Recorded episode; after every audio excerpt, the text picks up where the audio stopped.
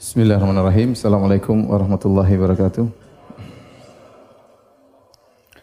Alhamdulillahi ala ihsanih wa syukru lahu ala taufiqihi wa amtinanih wa asyhadu an la ilaha illallah wahdahu la syarika lahu ta'ziman li sya'nih wa asyhadu anna Muhammadan abduhu wa rasuluhu da'ila ridwanih. Allahumma salli alaihi wa ala alihi wa ashabihi wa ikhwanih. Hadirin dan hadirat yang dirahmati oleh Allah Subhanahu wa taala, kita lanjutkan pembahasan kita dari Kitab Tauhid kita masuk pada bab 34 babun minal imani billahi as-sabru ala aqdarillah. Di antara bentuk keimanan kepada Allah adalah bersabar atas takdir-takdir Allah ya yaitu terhadap musibah-musibah. Uh, sabar ya merupakan ibadah yang mulia. Oleh karenanya terlalu banyak dalil yang menunjukkan akan keutamaan sabar. Sampai Al-Imam Ahmad berkata, Zakarallahu Azza wa Jalla sabra fi tis'ina mawdhi'an min kitabih. Allah Subhanahu wa taala menyebutkan tentang sabar 90 kali dalam Al-Qur'an. 90 kali dalam Al-Qur'an. Dan ini menunjukkan sabar ibadah yang agung. Kalau tidak tidak agung, kenapa Allah sampai sebutkan 90 kali dalam Al-Qur'an? Oleh karenanya, terlalu banyak keutamaan sabar ya. Di antaranya kata Allah Subhanahu wa taala, "Wa basyiris sabirin alladzina idza asabatuhum musibatun qalu inna lillahi wa inna ilaihi raji'un. Ulaika alaihim salawatu mir rabbihim rahmah wa ulaika humul muhtadun." Kata Allah Subhanahu wa taala, dan beri kabar gembira kepada orang-orang yang sabar. Allah suruh beri kabar gembira kepada orang-orang yang sabar. Siapa mereka? Itu orang-orang tatkala terkena musibah mereka berkata inna lillahi wa inna ilaihi raji'un. Ulaika alaihim salawatu min rabbihim rahmah. Mereka itulah orang yang mendapat salawat dari Rabb mereka. Itu pujian Allah kepada mereka di hadapan para malaikat. Wa rahmah dan mereka mendapat rahmat Allah subhanahu wa ta'ala. Wa ulaika humul muhtadun dan mereka orang-orang yang mendapat petunjuk. Allah juga berfirman, ya, Inna allaha ma'as sabirin. Sungguhnya Allah bersama orang-orang yang sabar. Ya. Sejauh mana seorang bersabar, maka Allah akan bersama dengan dia dengan ma'iyah khassah, dengan kebersamaan yang khusus. Ya. Semakin dia sabar, Allah semakin bersama dia. Allah akan menolongnya, Allah akan mengkuatkannya. Ya, maka inilah keutamaan orang yang bersabar. Allahu yuhibbus sabirin. Orang yang bersabar dicintai oleh Allah Subhanahu wa taala. Ya. Orang yang bersabar dicintai oleh Allah Subhanahu wa taala. Terlalu banyak ya terlalu banyak dalil-dalil yang saya katakan tadi sampai 90 dalil dalam Al-Quran menunjukkan keutamaan orang-orang yang e, bersabar. Cukuplah dalam Sahih Al-Bukhari dan Sahih Muslim, Nabi SAW bersabda, Ma u'tiya ahadun ata'an khairan wa awsa'a minas sabar. Tidaklah seorang diberikan anugerah dari Allah Subhanahu wa taala yang lebih luas dan lebih baik daripada sabar. Maka kalau orang memiliki sifat sabar, dia telah mendapatkan atau anugerah yang luar biasa dari Allah Subhanahu wa taala. Ya, maka seorang berusaha ya melatih dirinya dengan kesabaran. Kalau dia sudah bersabar, maka dia akan menjalani kehidupan dengan tenteram, dengan penuh kebahagiaan. Umar radhiyallahu anhu pernah berkata, "Wajadna khairu aishina bis sabr." Kami mendapati ya kehidupan kami yang terbaik dengan sabar. Kami mendapati kehidupan kami yang terbaik dengan sabar. Ikhwan dan akhwat yang dirahmati Allah Subhanahu wa taala, as-sabr dalam bahasa Arab artinya al-habsu yaitu uh, menahan. Al-habsu artinya menahan. Secara lugatan, secara istilah, secara terminologi, apa maknanya as-sabr?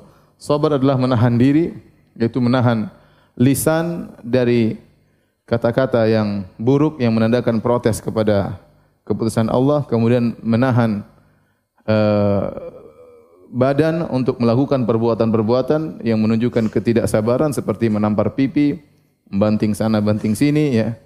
Kemudian menahan hati untuk tidak bersuudzon kepada Allah, untuk tidak marah kepada Allah tatkala ditimpa dengan musibah ya. Ini secara umum makna sabar yaitu menahan ya. Makanya ada istilah kata para ulama kutila sabran, dia terbunuh dengan sabar maksudnya dia terbunuh dengan uh, tertahan kemudian dibunuh bukan meninggal karena peperangan atau melawan kemudian terbunuh ya ada yang meninggal karena dia melawan akhirnya terbunuh ada kutila sabran itu dia terbunuh dia ditangkap kemudian dibunuh Dia tertahan kalau dia dibunuh. Intinya sabar artinya adalah menahan. Maka barang siapa yang menahan lisannya ya dari mengucapkan kata-kata yang menunjukkan kemarahannya kepada Allah atau protesnya kepada Allah, menahan ya, badannya, tangannya dari perbuatan-perbuatan yang seperti menampar pipi, merobek-robek baju atau membanting sana banting sini yang menunjukkan ketidaksabaran dan juga menahan hati untuk tidak seuzon kepada Allah, untuk ridha dengan keputusan Allah Subhanahu wa taala, maka dia telah e, bersabar. Ulama menyebutkan sabar ada tiga macam.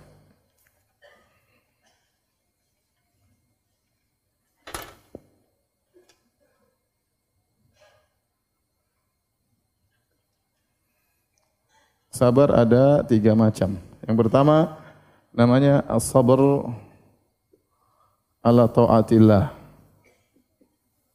Sabar dalam menjalankan ketaatan.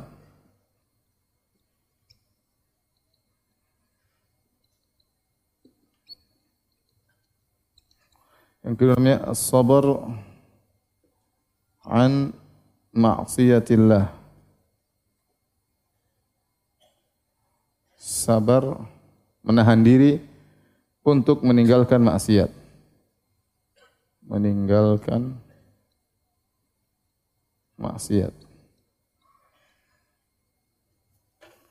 Yang ketiga as-sabar sabar ala aqdarillah al-mu'limah itu sabar menahan diri dalam menghadapi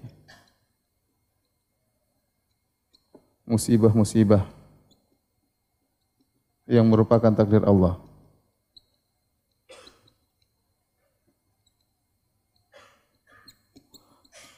Nah, yang dijadikan bab oleh Syekh Muhammad bin Abdul Wahab dalam dalam bab ke-34 adalah ini, as-sabr ala akdarillah, sabar dalam menahan diri ya uh, menghadapi ujian-ujian musibah-musibah yang Allah timpakan dengan yang dibenci oleh jiwa. Nah, mana yang lebih mana yang lebih pahala yang lebih besar? Sabar terhadap ketaatan kepada Allah atau sabar meninggalkan kemaksiatan atau sabar dalam menghadapi ujian? Kita berbicara secara jenis, secara jenis, jenis sabar manakah yang paling afdal di antara tiga sabar ini? Maka kata para ulama jenis sabar dari maksiat meninggalkan maksiat dan sabar dalam ketaatan lebih afdal daripada jenis ini. Jenis sabar menghadapi musibah. Kenapa? Karena kedua sabar ini adalah sabar al-ikhtiyari. Adapun ini namanya as-sabr al-ittirari. Ini sabar pilihan. Adapun ini sabar terpaksa. Tidak ada pilihan lain. Seorang bisa memilih apakah dia pergi ke masjid untuk sholat atau dia tidur. Dia bisa milih. Kemudian sabar terhadap ada dari maksiat. Dia bisa milih. Dia berzina atau tidak. Dia bisa milih. Kalau dia berzina tinggal pergi ke tempat pelacuran. Dia berzina. Kalau enggak tidak. Maka dia milih untuk ber, bersabar. Maka di hadapan dia ada dua pilihan. Melakukan atau apa? Atau tidak. Ya. Beda dengan sabar terhadap musibah. Dia enggak ada pilihan. Kena gempa, kena musibah, kena penyakit, dia enggak ada pilihan. Sakit atau tidak, enggak bisa. Dia enggak bisa milih. Ya. Sudah dia tinggal terima apa? Terima sakit. Ya. Maka dia terpaksa harus apa? Bersabar karena tidak ada pilihan di hadapan dia. Maka disebut dengan sabar al-ittirari. Oleh karenanya para ulama mengatakan, sabarnya Nabi Yusuf tatkala digoda oleh wanita Imratul Aziz, istri dari menteri yang konon namanya Zulekha, itu lebih berat dan pahala lebih besar daripada waktu dia dilemparkan di sumur. Ya, karena waktu dilempar di sumur dia enggak ada pilihan. Dia sabar menghadapi musibah, dilempar dalam sumur, dijual sebagai budak, dia enggak ada pilihan. Ya, tetapi tatkala digoda oleh Imratul Aziz, Maka dia ada pilihan, mau berzina bisa, enggak juga bisa. Di depan dia dua pilihan. Ternyata dia milih untuk meninggalkan maksiat. Maka sabar ini ya, lebih afdal daripada sabar pilihan, lebih afdal daripada sabar terpaksa. Paham? Paham tidak? Ada orang miskin, saya sabar Ustaz, itu sabar terpaksa. Enggak ada pilihan. Kalau dia pilihan kaya miskin, dia pilih miskin, itu baru sabar pilihan. Kebanyakan orang yang miskin sabar apa? Terpaksa. Mau apa lagi ya? Enggak ada pilihan lain kecuali apa? Sabar ya. Nah, ini secara jenis nanti akan kita bahas. Kemudian di antara dua ini, sabar dalam ketaatan dan sabar meninggalkan maksiat, mana yang lebih afdal sekarang? Antara ini atau ini? Mana yang lebih afdal ya?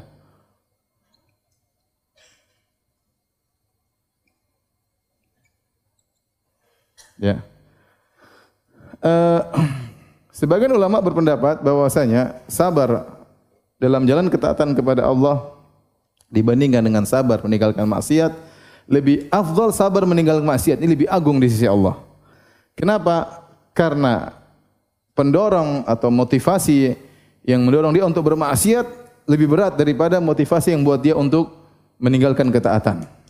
Apa motivasi orang untuk bermaksiat? Syahwatnya dia syahwatnya, ingin memuaskan hawa nafsunya, ingin memuaskan syahwatnya dan bergejolak dalam hatinya. Menolak itu lebih berat daripada sabar di atas ketaatan. Apa yang mendorong orang untuk tidak taat? Kemalas. Mau ke masjid malas, mau sholat malas. Kekuatan dorongan antara hawa nafsu dengan kemalasan lebih kuat mana? Hawa nafsu. Ya. Kekuatan dorongan hawa nafsu untuk menjerumuskan orang dalam maksiat lebih berat, lebih kuat daripada kekuatan kemalasan untuk membuat orang meninggalkan ketaatan. Dari sisi ini, sebagian ulama berpendapat, ini jawabnya apa? Khilaf ya. Khilaf.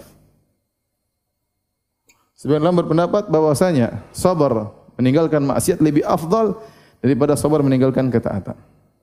Karena perjuangan dia lebih berat. Ya.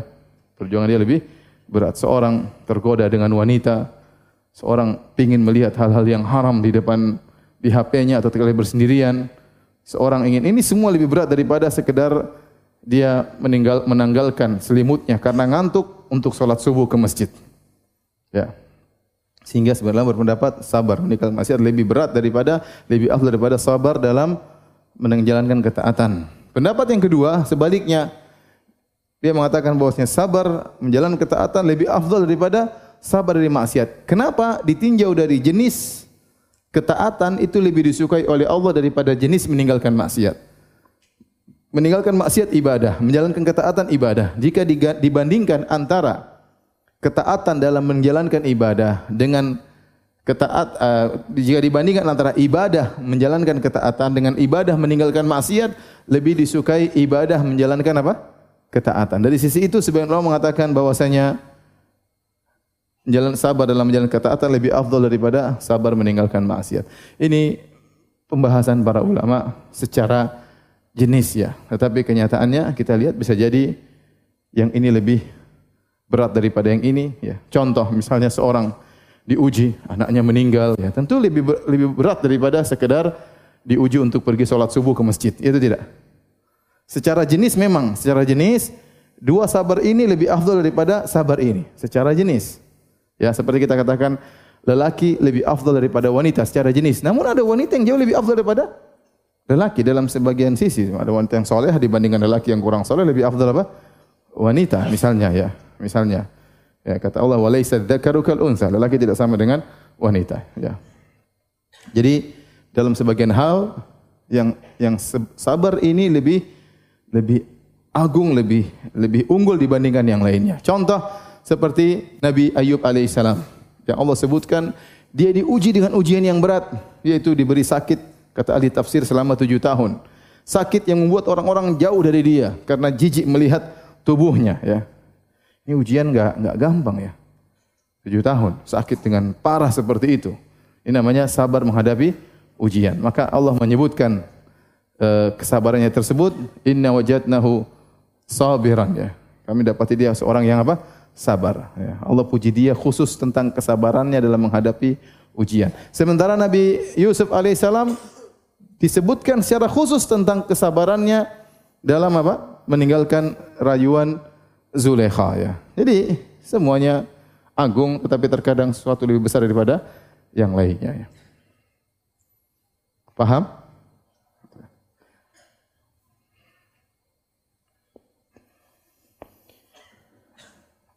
Ada dua hal yang harus kita perhatikan tatkala kita bersabar ya. Yang pertama ikhwan dan akhwat yang dirahmati oleh Subhanahu wa taala, sabar itu ibadah maka harus ikhlas. Harus apa? Ikhlas. Kata Allah Subhanahu dalam surat Ar-Ra'd, "Walladzina sabaru butigha'a wajhi rabbihim." Dan orang-orang yang bersabar karena mengharapkan wajah Allah Subhanahu wa taala. Walladzina sabaru butigha'a wajhi rabbihim. Bahwasanya sabar itu bukan perkara untuk diriakan, untuk dipamerkan, ya. Bukan kita bersabar karena ingin dikatakan oleh orang wanita ini tegar, lelaki ini tegar, tidak. Kita bersabar karena Allah. Allah perintahkan kita bersabar. Karena sebagian orang dia bersabar bukan karena Allah. Dia bersabar, dia meninggalkan kemaksiatan, dia menjalankan ketaatan, dia bersabar menghadapi musibah bukan karena Allah tapi karena ingin dipuji. Contoh seorang meninggalkan meninggalkan praktek ribawi. Ada yang meninggalkan karena Allah. Saya takut pada Allah Subhanahu wa taala. Tapi ada yang meninggalkan karena dia omongin orang terus ya. Enggak enak sama kawan-kawan ya. Tinggal saya sendiri yang belum resign. Akhirnya dia resign juga, enggak enak sama kawan-kawan. Ini enggak benar seperti ini. Ya. Berarti dia bersabar meninggalkan kemaksiatan bukan karena Allah tapi karena teman-teman. Oleh karenanya para hadirin sabar itu harus karena Allah. Demikian seorang tatkala ya dia diberi musibah, mungkin terkena musibah misalnya ada Uh, barang-barang yang dicuri hilang atau ada keluarganya yang meninggal dunia kemudian dia bersabar maka jangan dia tunjukkan bahwasanya dia bersabar karena mereka karena ingin pujian manusia tapi dia bersabar karena Allah Subhanahu wa taala. Ini yang poin pertama yang harus diperhatikan. Sabar ibadah maka harus dilakukan karena Allah Subhanahu wa taala. Yang kedua, tidak mungkin seorang bersabar kecuali dengan izin Allah Subhanahu wa taala. Anda enggak mungkin bersabar.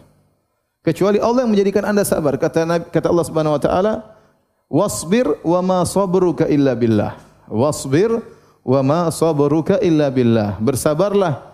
Sungguhnya kau tidak bisa bersabar kecuali dengan izin Allah Subhanahu wa taala. Ya akhi, tidak mungkin kita bisa bersabar untuk pergi ke masjid, solat subuh berjamaah, kemudian kita bisa continue, kecuali dengan izin Allah subhanahu wa ta'ala.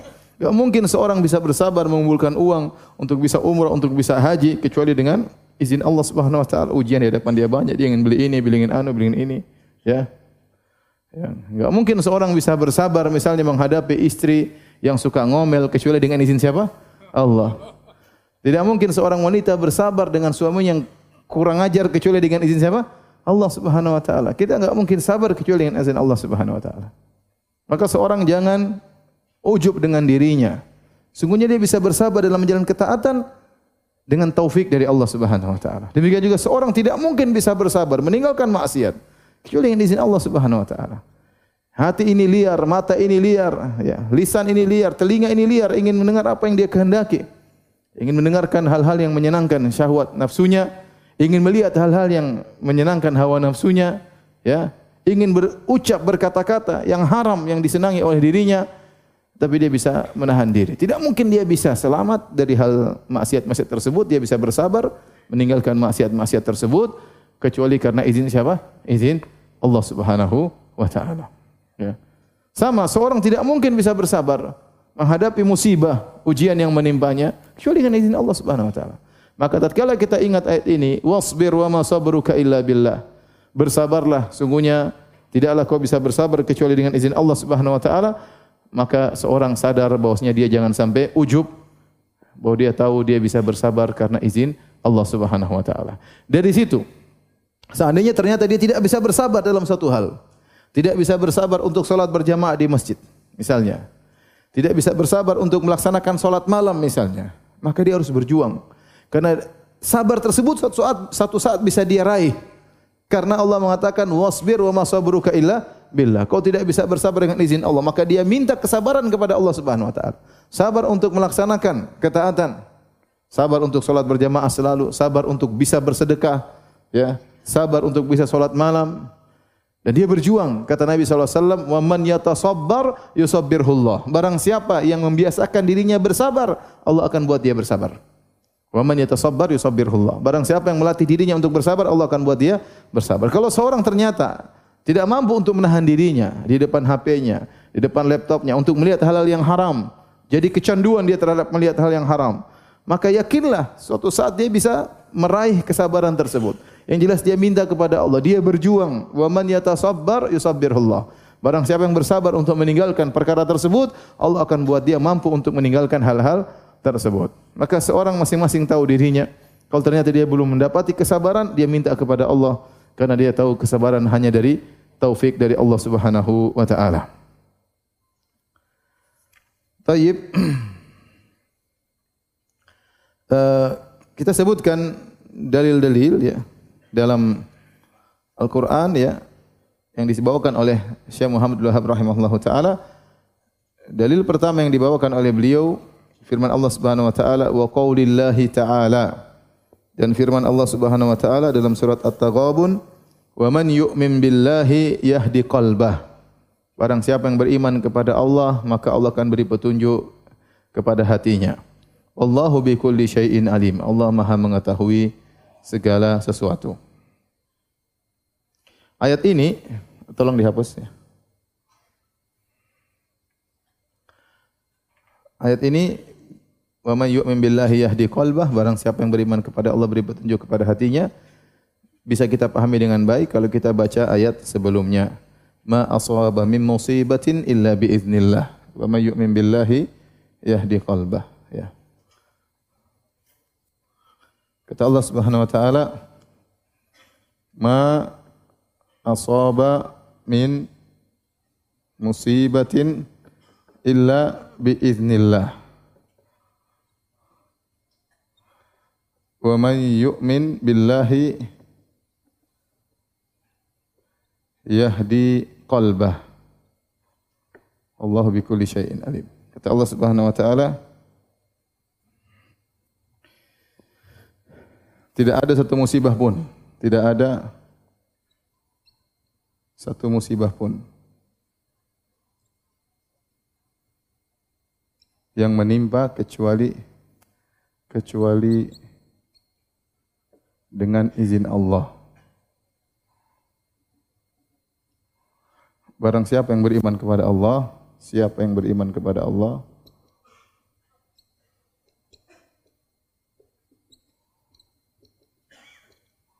Allah menunjuki hatinya. Allah memberi hidayah kepada hatinya.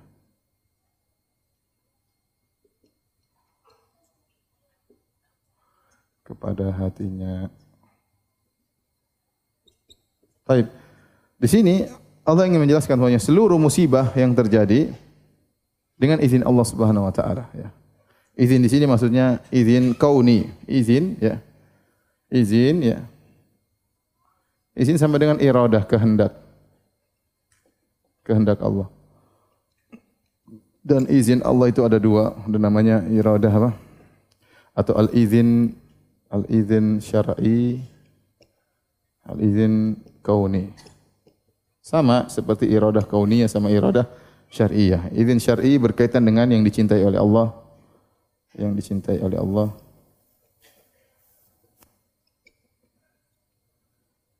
Adapun izin kauni bisa dicintai Allah, bisa tidak.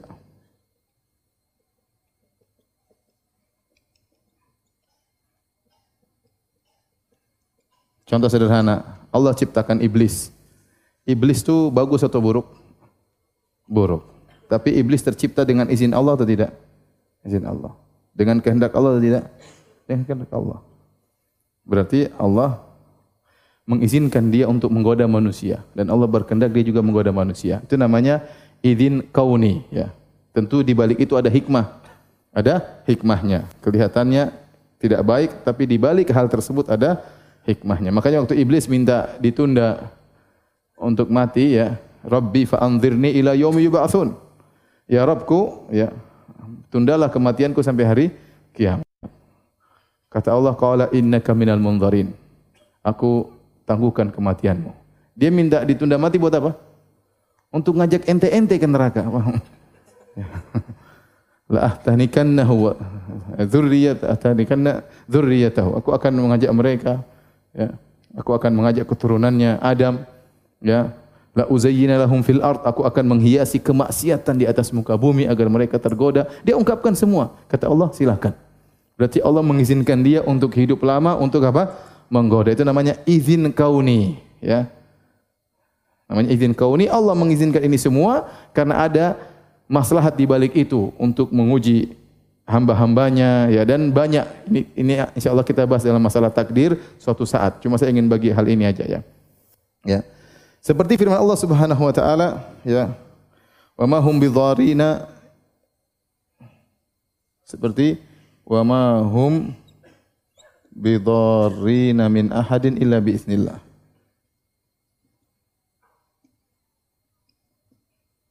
Itu orang-orang yang belajar sihir, mereka tidak mungkin memberi kemudaratan kepada seorang pun kecuali dengan izin apa? Allah. Artinya sihir tidak mungkin bisa menimpa orang kecuali dengan izin izin Allah. Apakah Allah suka dengan sihir? Tidak, tapi Allah izinkan terjadi. Faham? Allah izinkan terjadi. Namanya izin kauni. Ya. Adapun izin syar'i seperti dalam firman Allah Subhanahu wa taala uh, Kul ara'aytum ma anzalallahu lakum min rizqin faja'altum min haraman wa halalan Kul Allahu adzina lakum am 'ala Allahi taftarun ya Tatkala Allah mengatakan bahwasanya Allah menurunkan ya uh, hukum-hukumnya kemudian kalian merubah kalian menjadikan ini halal ini haram tanpa ada izin dari Allah maka Allah berkata Allahu adzina lakum.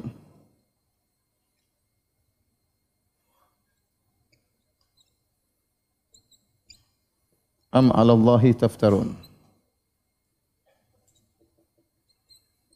Kalian menghalalkan mengharamkan seenak kalian. Apakah Allah mengizinkan kalian? Izin sini maksudnya apa? Izin syar'i. Allah tidak mengizinkan ya. Karena Allah hanya mencintai syariat yang dicintai oleh Allah Subhanahu wa taala. Kalian buat syariat sendiri. Apakah Allah mengizinkan kalian? Nah, maksud saya firman Allah di sini, ma asaba min musibatin illa bi idznillah. Musibah manapun yang menimpa kecuali dengan izin apa? Allah, yaitu Allah mengizinkan terjadi musibah. Ya. Jadi seorang sadar bosnya ini Allah telah mengizinkan musibah terjadi karena kehendak Allah Subhanahu wa taala ya. Bahkan sudah tercatat di Lauhil Mahfuz ma asaba min musibatin fil ardi wala fi anfusikum illa fi kitabin min qabli an nabraha kata Allah tidak ada suatu musibah pun menimpa diri kalian dan menimpa di atas muka bumi illa fi kitabin kecuali telah tercatat di Lauhil Mahfuz min qabli an nabraha sebelum kami ciptakan musibah tersebut Inna dzalika 'ala Allah yasir. Semua itu mudah bagi Allah Subhanahu wa taala. Sehingga semua yang terjadi dengan izin Allah Subhanahu wa taala. Kemudian kata Allah, "Wa may yu'min billah?" Barang siapa yang beriman kepada Allah. Maksudnya beriman kepada Allah di sini apa? Iman kepada takdir. Iman kepada takdir bahwasanya semua yang terjadi atas takdir Allah. Bukankah di antara rukun iman yang keenam wal imanu bil qadari khairihi wa syarrihi beriman kepada takdir, takdir yang baik maupun takdir yang buruk. Dan namanya musibah, semua orang enggak suka. Siapa yang suka dikasih musibah? Takdir buruk. Tapi kita meyakini bahwasanya yang Allah ciptakan bukan cuma kebaikan saja. Keburukan yang terjadi juga atas takdir siapa? Allah Subhanahu wa taala. Namun saya ingatkan, semua musibah, semua kerusakan yang terjadi yang terjadi dengan izin Allah, di balik itu semua ada maslahat. Ada sesuatu yang Allah cintai. Sederhananya seperti inilah. Ada orang sakit, kita kasih obat. Obat itu kan enggak enak. Tapi di balik obat tersebut ada apa? Kesembuhan. Terkadang harus diamputasi. Kalau di balik amputasi tersebut ada uh, kebaikan. Kata Allah Subhanahu wa taala, "Dhaharal fasadu fil barri wal bahri bima kasabat aydin nas liyudhiqahum ba'dalladhi amilu la'allahum yarji'un." Kami telah telah telah tampak kerusakan di daratan di lautan, musibah-musibah akibat ulah perbuatan manusia agar mereka merasakan sebagian dari dampak perbuatan mereka agar mereka kembali. Jadi Allah ciptakan musibah, kerusakan agar manusia apa? sadar. Kerusakan tersebut Allah tidak sukai. Wallahu la yuhibbul fasad. Dalam Quran Allah tidak suka dengan kerusakan, tapi Allah bikin kerusakan tersebut. Saya ulangi. Allah suka kerusakan atau tidak? Tidak. Wallahu la yuhibbul fasad. Allah tidak suka kerusakan, tapi Allah ciptakan kerusakan tersebut keburukan tapi di balik keburukan tersebut Allah izinkan terjadi keburukan tersebut karena ada sesuatu yang Allah cintai itu agar manusia sadar. Faham?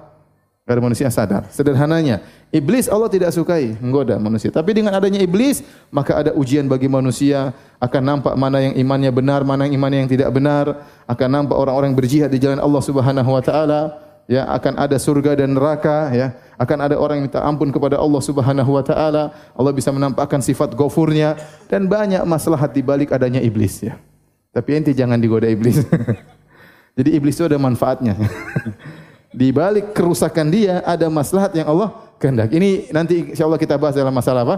Takdir. Saya takut antum bertanya-tanya maka saya jelaskan secara sederhana.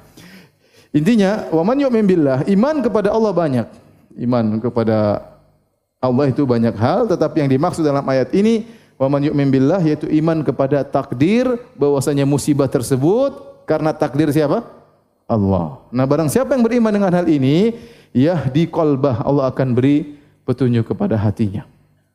Allah akan beri petunjuk kepada hatinya, itu Allah akan membuat dia tenang, Allah akan buat dia pasrah, Allah akan membuat dia semakin beriman, ya dia membuat dia husnuzan kepada Allah Subhanahu wa taala dan ini dalil bahwasanya kebaikan akan mendatangkan kebaikan setelahnya. Kebaikan akan mendatangkan kebaikan setelahnya. Kebaikan yang pertama dia beriman kepada takdir Allah. Allah berikan kebaikan kedua, Allah menjadikan hatinya apa? Mendapat hidayah. Paham?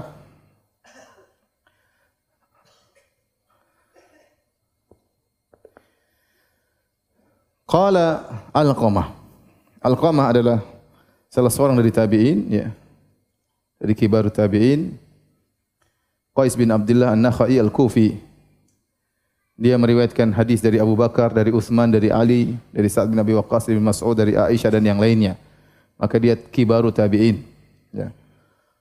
Uh, tabi'in uh, terbagi-bagi juga oleh para ulama. Ada namanya kibaru tabi'in ada sigoro tabiin yaitu kabir tabiin tabiin senior dan ada tabiin tabiin apa? Junior ya. Yang bertemu dengan para sahabat banyak sahabat-sahabat senior disebut dengan kibaru tabiin. Tatkala dia menafsirkan ayat ini dia berkata huwa ar-rajulu tusibuhul musibah faya'lamu annaha min indillah fayarda wa yusallim. Kata al-qamah tentang ayat ini yang Allah sebutkan orang tersebut yahdi qalbah Allah akan beri petunjuk kepada hatinya yaitu orang lelaki atau seseorang yang terkena musibah. Ar-rajulu tusibuhul musibah. Seorang lelaki terkena musibah. Fa ya'lamu annaha min indillah. Kemudian dia tahu musibah tersebut dari sisi Allah Subhanahu wa taala. Fa yarda maka dia ridha wa yusallim dan dia pasrah. Maka dia ridha dan dia pasrah ya. Tolong dihapus. Sekarang enggak ada sesi foto lagi ya. Ada yang foto?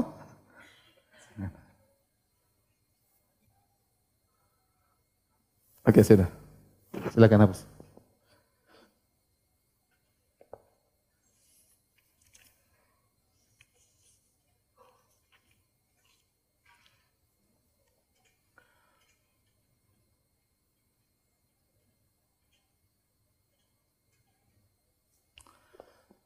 Kata Al-Qamah, huwa rajulu tusibuhul musibah. Seorang laki ayat tadi bercerita, bercerita tentang seorang laki tusibuhul musibah kemudian terkena musibah fa ya'lamu annaha min indillah. Maka dia tahu bahwasanya musibah tersebut dari sisi Allah. Fa yarda wa yusallim. Fa yarda itu ridha dan dia pasrah ya dia ridha dan dia pasrah. Menyerah diri, menyerahkan diri, dia ridha.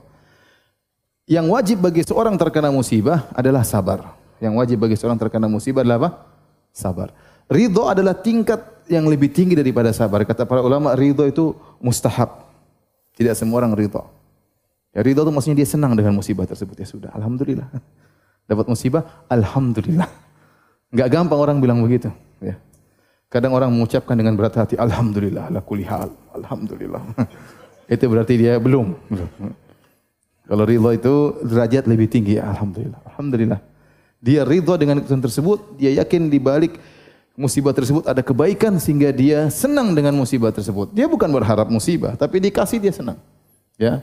Kata Nabi sallallahu alaihi wasallam, "La tatamannau liqa'al adu, fa idza laqitumuhu fasbutu." Jangan kalian berangan-angan bertemu dengan musuh, tapi kalau sudah bertemu sabar. Ya, kita tidak berangan dikasih musibah. Tapi kalau kasih musibah harus apa? Sabar. Jadi tingkatan orang menerima musibah ada dua. Ya. tingkatan orang menerima musibah ada dua. Yang pertama sabar. Yang kedua ridha.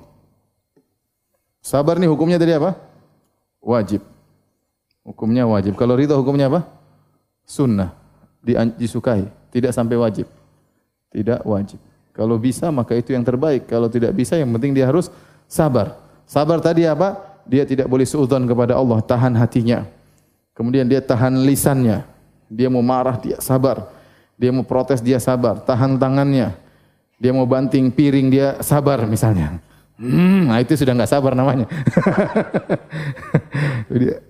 nah, tak, bisa sabar itu wajib hukumnya. Ya. Tetapi ridho, ya, ridho ini tingkatan yang lebih tinggi. Ridho sebenarnya ada dua kalau kita mau perinci lagi. Ya, ridho terhadap keputusan Allah. Kemudian ridho atau suka dengan musibah tersebut.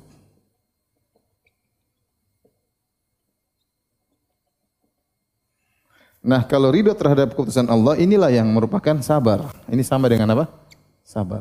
Sama dengan sabar. Nah, ini yang kita bilang apa? Ini. Yang sunnah itu yang ini. Ridho terhadap musibah itu sendiri. Ente harus ridho dengan keputusan Allah ya. Tapi ente ridho dengan musibah tersebut itu tingkatan lebih tinggi. Ya. Tingkatan lebih lebih tinggi. Tapi Nabi mengajarkan kita untuk melatih diri. Makanya kalau kita terkena musibah langsung kita bilang apa? Alhamdulillah ala kulli hal. Dan ini kekuatan luar biasa. Kalau orang terkena musibah, dia ucapkan inna lillahi wa inna ilaihi raji'un. InsyaAllah sabar. Ya, InsyaAllah sabar. Sungguhnya kita ini milik Allah dan semuanya akan kembali kepada Allah. Semua aturan Allah. Allah yang berkehendak. Mau apa lagi? Inna lillahi wa inna ilaihi rajiun. Terus kita bilang alhamdulillah ala kulli hal. Segala puji bagi Allah atas segala keputusan, atas segala kondisi. Maka itu melatih diri kita untuk apa? Untuk ridho, tapi berat ya. Ini cuma teori ya. Prakteknya berat.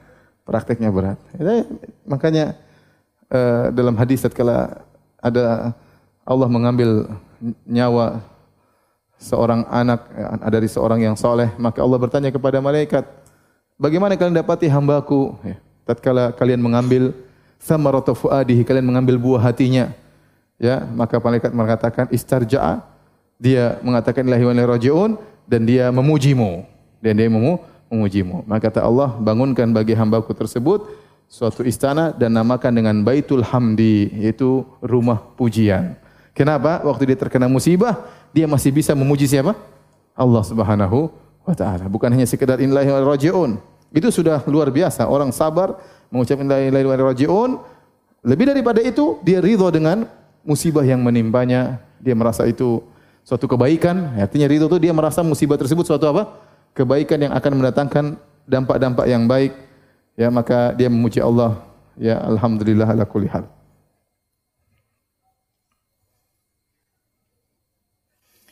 Taib, kita lanjutkan hadis berikutnya. Wa fi sahih Muslim an Abi Hurairah radhiyallahu anhu anna Rasulullah sallallahu alaihi wasallam qala dalam sahih Muslim dari Abu Hurairah radhiyallahu anhu bahwasanya Rasulullah SAW bersabda ithnatani fin nasi huma bihim kufrun dua perkara yang ada pada manusia yang dengan keduanya tersebut mereka terjerumus dalam kekufuran ya atau dua perkara tersebut merupakan kekufuran yang ada pada manusia at-ta'nu fin nasab wan niyaha 'alal mayyit at-ta'an fin nasab wa niyaha 'alal mayyit.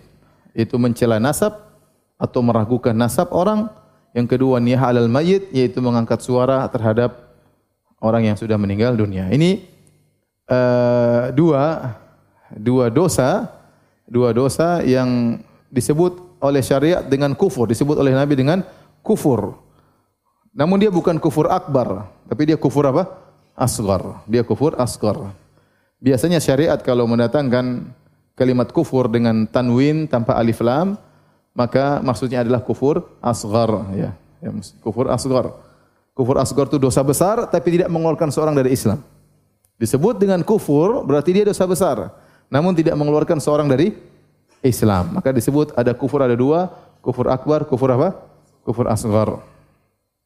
Nah, eh, dua dua penyakit tersebut atau kufur tersebut yang pertama at-ta'an fin nasab, mencela nasab. Yang dimaksud dengan ta'an fin nasab ini sudah pernah kita bahas pada pertemuan-pertemuan sebelumnya. At-ta'an fin nasab ada dua, yaitu meragukan nasab orang, yang kedua mencela nasab orang. Ini disebut dengan ta'an. Meragukan mesti kita mengatakan ah dia bukan dari kabilah itu, dia ngaku-ngaku aja ya misalnya. Ini enggak boleh.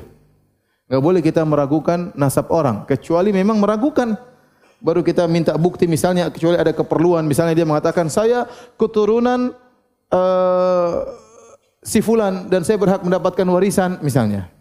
Ya kita bilang mana buktinya? Kamu keturunan si fulan. Karena ini warisan untuk kamu kalau memang kamu keturunan si fulan. Atau ada wakaf seperti di di luar negeri sana sebagian wakaf untuk penuntut ilmu dari Maghrib yang berasal dari Maghribah ya.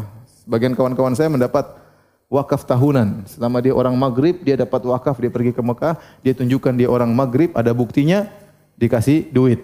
Misalnya. Maka kalau berkaitan dengan hak duit atau yang lainnya, kita boleh tanya, ente benar, ente dari keturunan fulan, dari kabilah fulan, mana buktinya? Tapi kalau enggak ada keperluannya, maka tidak perlu kita meragukan nasab nasab orang. Tidak perlu kita meragukan nasab orang.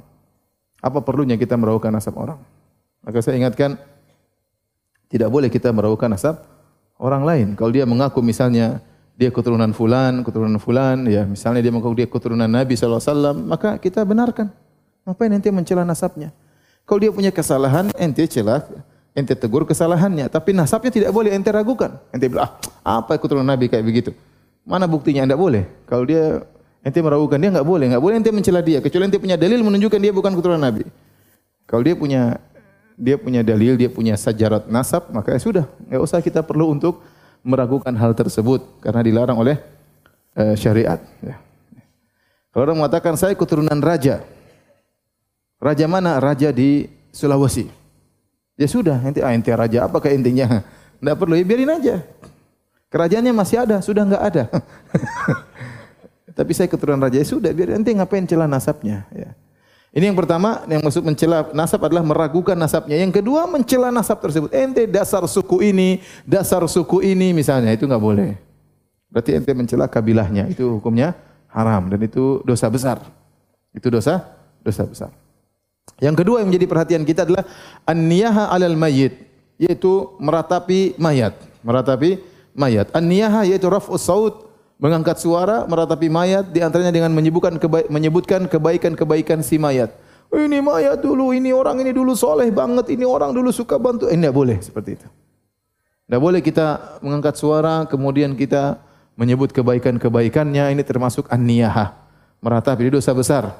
Makanya kata Nabi SAW, an-na'ihah illam tatub qabla mautiha tuqamu yaumal qiyamah wa alaiha sirbalun min qatiran wa dir'un min jarab. Kata Nabi SAW, seorang wanita yang melakukan niyahah dan dia meninggal sebelum bertobat, maka pada hari kiamat dia akan dihadirkan dan dia akan diberikan pakaian terbuat dari uh, apa logam yang dileburkan yang panas dan dikasih pakaian yang isinya sangat membuat gatal badannya. Ini menunjukkan niyahah dosa dosa besar.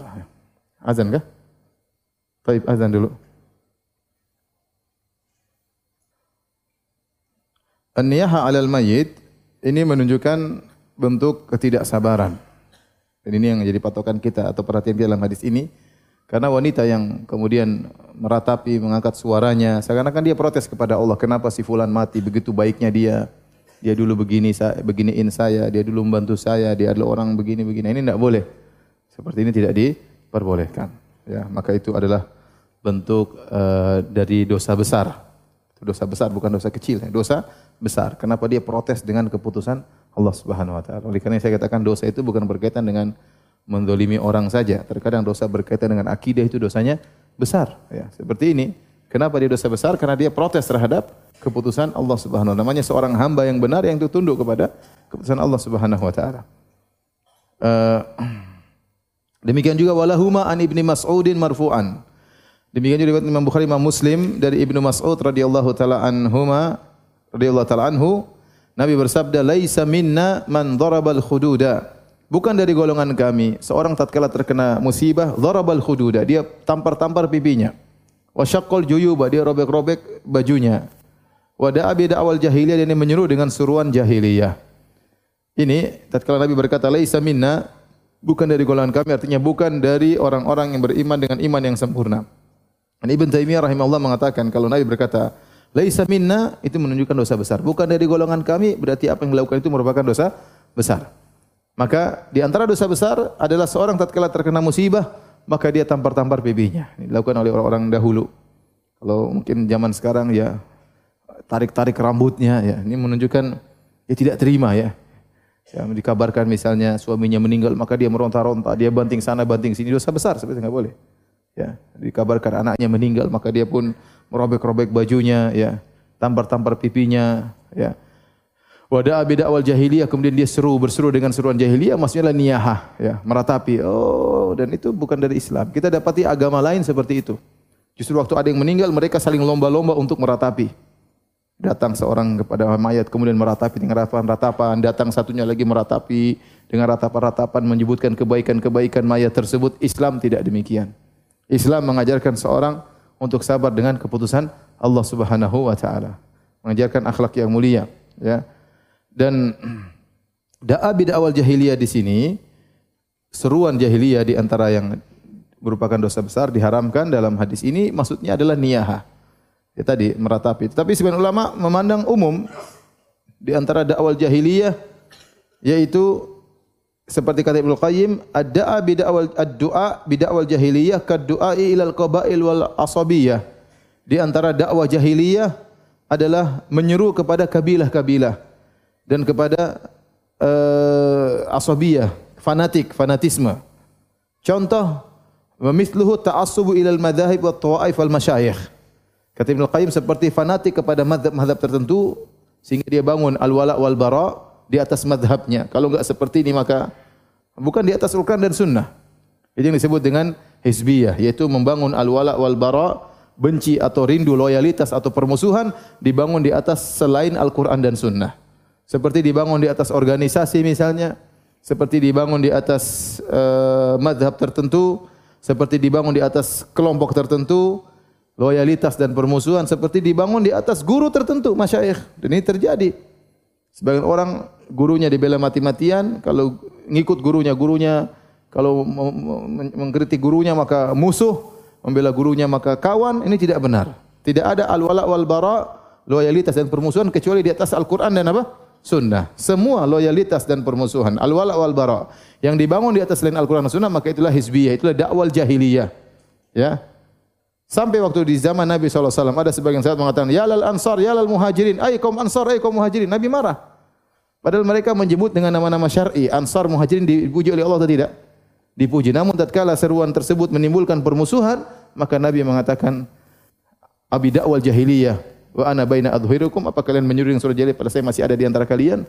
Da'uha fa innaha muntinah. Tinggalkan seruan tersebut, ini seruan yang mengeluarkan bau yang busuk. Ya.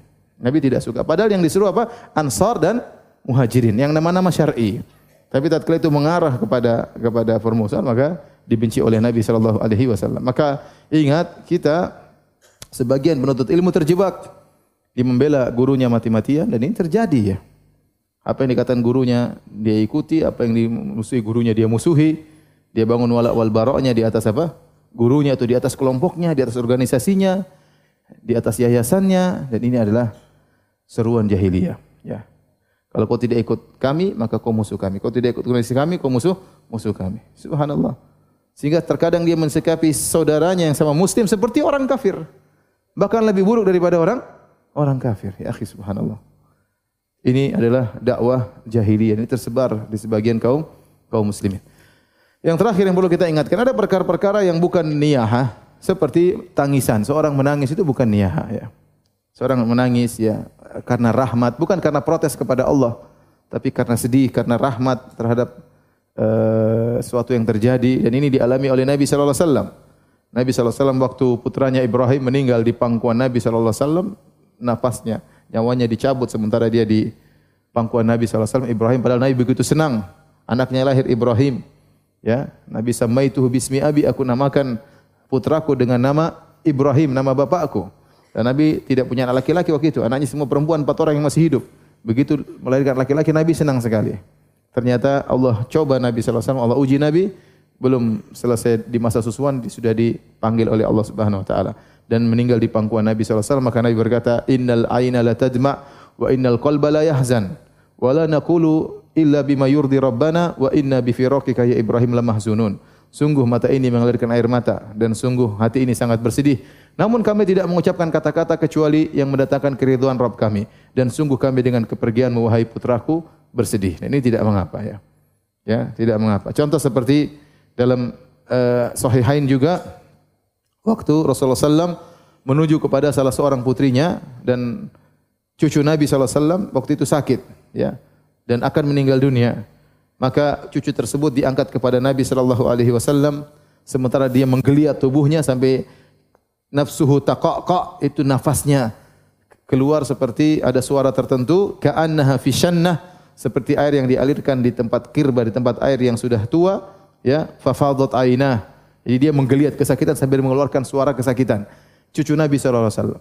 Maka Nabi pun menangis. Nabi pun menangis. Maka saat berkata, Mahadha ya Rasulullah. Kenapa engkau nangis ya Rasulullah?